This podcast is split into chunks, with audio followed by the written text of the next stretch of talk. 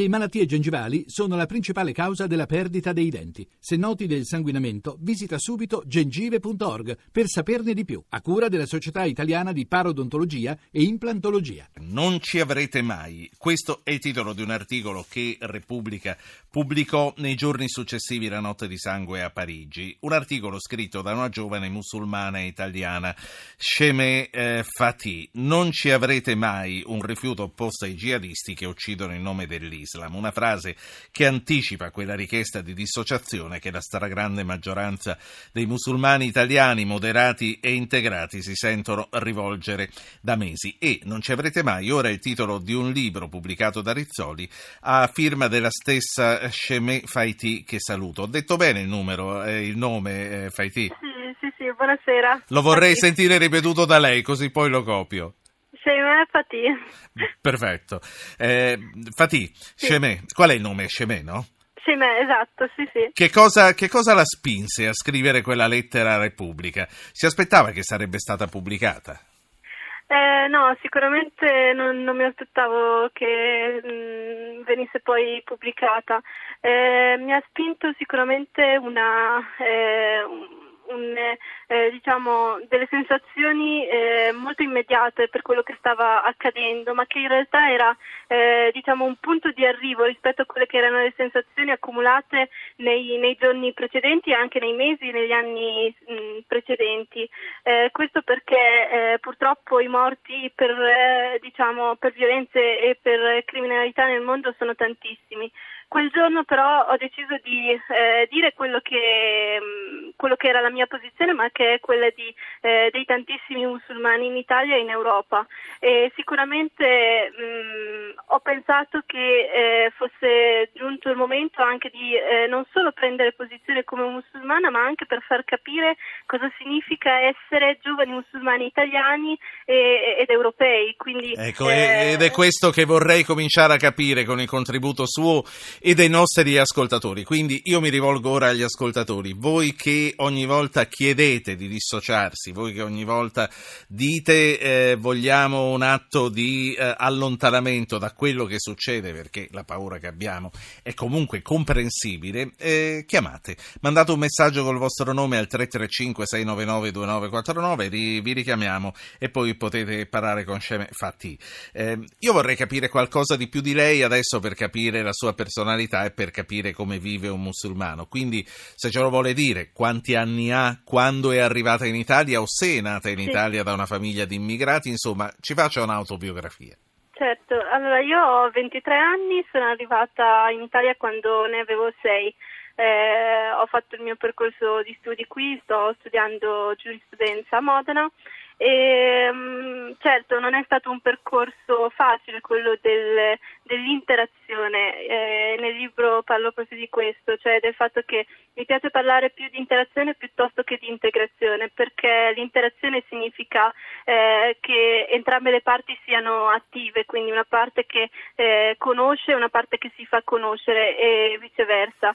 Ehm, come, come, giovane musulmana italiana sicuramente eh, mh, ho avuto un grande, diciamo, ehm, la grande volontà di, di, anche capire chi ero, qual era la mia identità, perché all'età di 14-15 anni, quando inizi anche le superiori, quando iniziano insomma, le, le domande, sì. eccetera. Senta, eh, no, eh, quello che vorrei capire, eh, la sua famiglia è venuta dal Marocco, quindi con sì, lei bambina, sì, con degli altri fratelli o sorelle? No, sono figlia unica. E ricorda eh, i mesi, gli anni che lei era bambina, chiaramente, che hanno preceduto la partenza dal Marocco. Perché abbandonaste il Marocco? E eh, cosa venne a fare la sua famiglia? E dove arrivò? In quale città dell'Italia? Sì, allora, ehm, ho dei ricordi di quei mesi in cui mia mamma andava mh, mm, insomma, a preparare i documenti e, e quant'altro.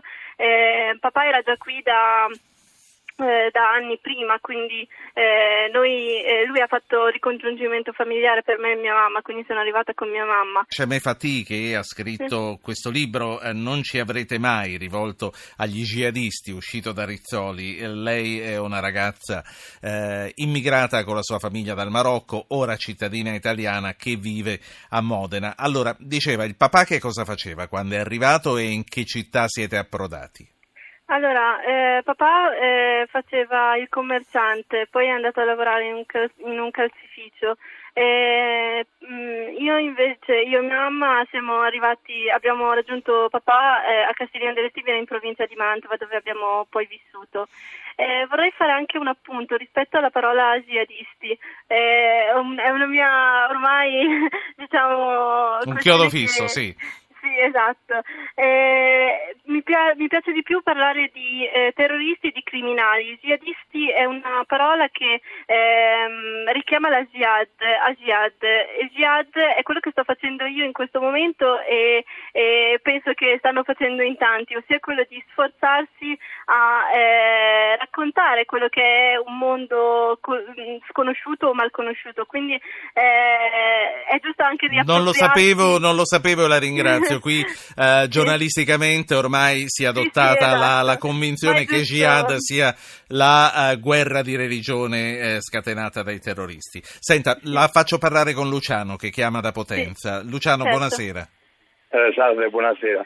Eh, sono felice che la sua ospite eh, abbia introdotto un, una, una, una, faccia diversa dell'Islam, anche se a me fa paura il fatto che nella mancanza di una figura eh, fissa in questa religione e eh, quindi di un'interpretazione comune da parte di tutte le varie anime dell'Islam porti a un'interpretazione poi personale da parte di chiunque sì. si possa avvicinare a questa religione e quindi andare verso interpretazioni eh, tendenti al terrorismo, alla, alla, alla all'immettere paura nella società certo. ed essere contro tutti quanti. Chiaro, Chiaro Luciano, sì, grazie a lei. Io ho la speranza e posso, voglio poter dire che i diversi sono i terroristi nell'Islam, non una ragazza come quella che sta parlando qui che rappresenta la stragrande maggioranza. Ma c'è questa possibilità di deviare e soprattutto di deviare senza che ci sia un controllo a cominciare da voi? Allora, eh, chi devia sicuramente eh, devia mh, mm, eh, soprattutto i giovani. Abbiamo visto che eh, chi ha commesso questi atti erano giovani nati e cresciuti in Europa, in mezzo alle nostre città, in mezzo ai nostri paesi. Questo significa eh, principalmente due cose. Uno, il fatto che ehm, abbiamo un problema culturale e eh, a livello di società. Queste persone eh, spesso non trovano un ruolo all'interno della società e, hanno, e, si, e diciamo, hanno un vuoto interiore. E il primo che arriva a colmarlo ovviamente eh, diciamo, al primato vince, quindi eh, se non c'è un, ehm, un, ehm, diciamo, uno strumento culturale e sociale per colmare questo vuoto interiore, la violenza ha il primato. E quindi dobbiamo in, diciamo, agire soprattutto a livello culturale e sociale. Sì. Senta, secondo... sì, no, dica la seconda, poi le voglio no, che... Sì. Il, secondo, il secondo è che ehm, sicuramente dobbiamo accompagnare insieme eh, diciamo, i ragazzi, eh, i giovani in generale a, ad avere una conoscenza ampia non solo de, della propria religione eh, o della propria fede ma anche delle fedi altrui, proprio per avere una conoscenza chiara di quello che è, eh, di quelli che sono i principi delle fedi diverse. Sì, mh, mm, eh, dunque radio, alla radio non lo possiamo vedere, possiamo sentire solo una voce che arriva chiara e che parla un italiano corretto e ottimo. Eh, lei veste all'occidentale o, o no? Eh, cosa si intende per vestire all'occidentale? Io vesto come qualsiasi altra ragazza e porta, il velo, porta il velo quindi, quindi, diciamo eh, non è esattamente all'occidentale portare il velo, o lei lo considera un abbigliamento come di qualsiasi altra ragazza? No, eh, portare il velo è un, eh, un indumento sicuramente eh, con connotazione religiosa, quindi eh, seguo quello che è un eh, dettame religioso, ma è anche vero che eh, oggi in una società così plurale, in una società così non più mono, monoetnica, monoreligiosa, parlare di un modello occidentale è un po' sbagliato sì. secondo me. Qui d'estate le ragazze vanno al mare, si mettono in costume costume da bagno, lei che cosa fa? Anch'io ci vado, vado con i eh, burchini, cosiddetto burchini, e vado a nuotare come tutti gli altri. Ma il burchini cos'è? Non è un bikini, è un'altra cosa? È un, eh, è un costume, mh, mm, diciamo, coperto eh, copre il corpo con materiale lo stesso dei, degli altri costumi, però con, eh, diciamo, eh, che rispecchia le regole eh, dell'abbigliamento islamico. I suoi genitori sono aperti alla nostra cultura, alle nostre abitudini, o lei è la prima generazione che si è integrata come sento che ha fatto? Beh, io credo di essere il risultato dell'educazione dei miei genitori.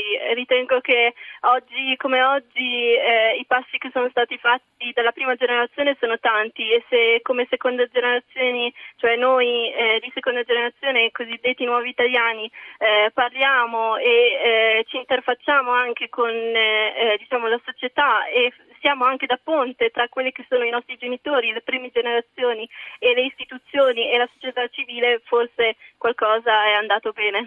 Conoscerla è stato bello e interessante. Cemè Faiti ha scritto mille. Non ci avrete mai, che è stato pubblicato da Rizzoli e che trovate in libreria. Grazie a lei.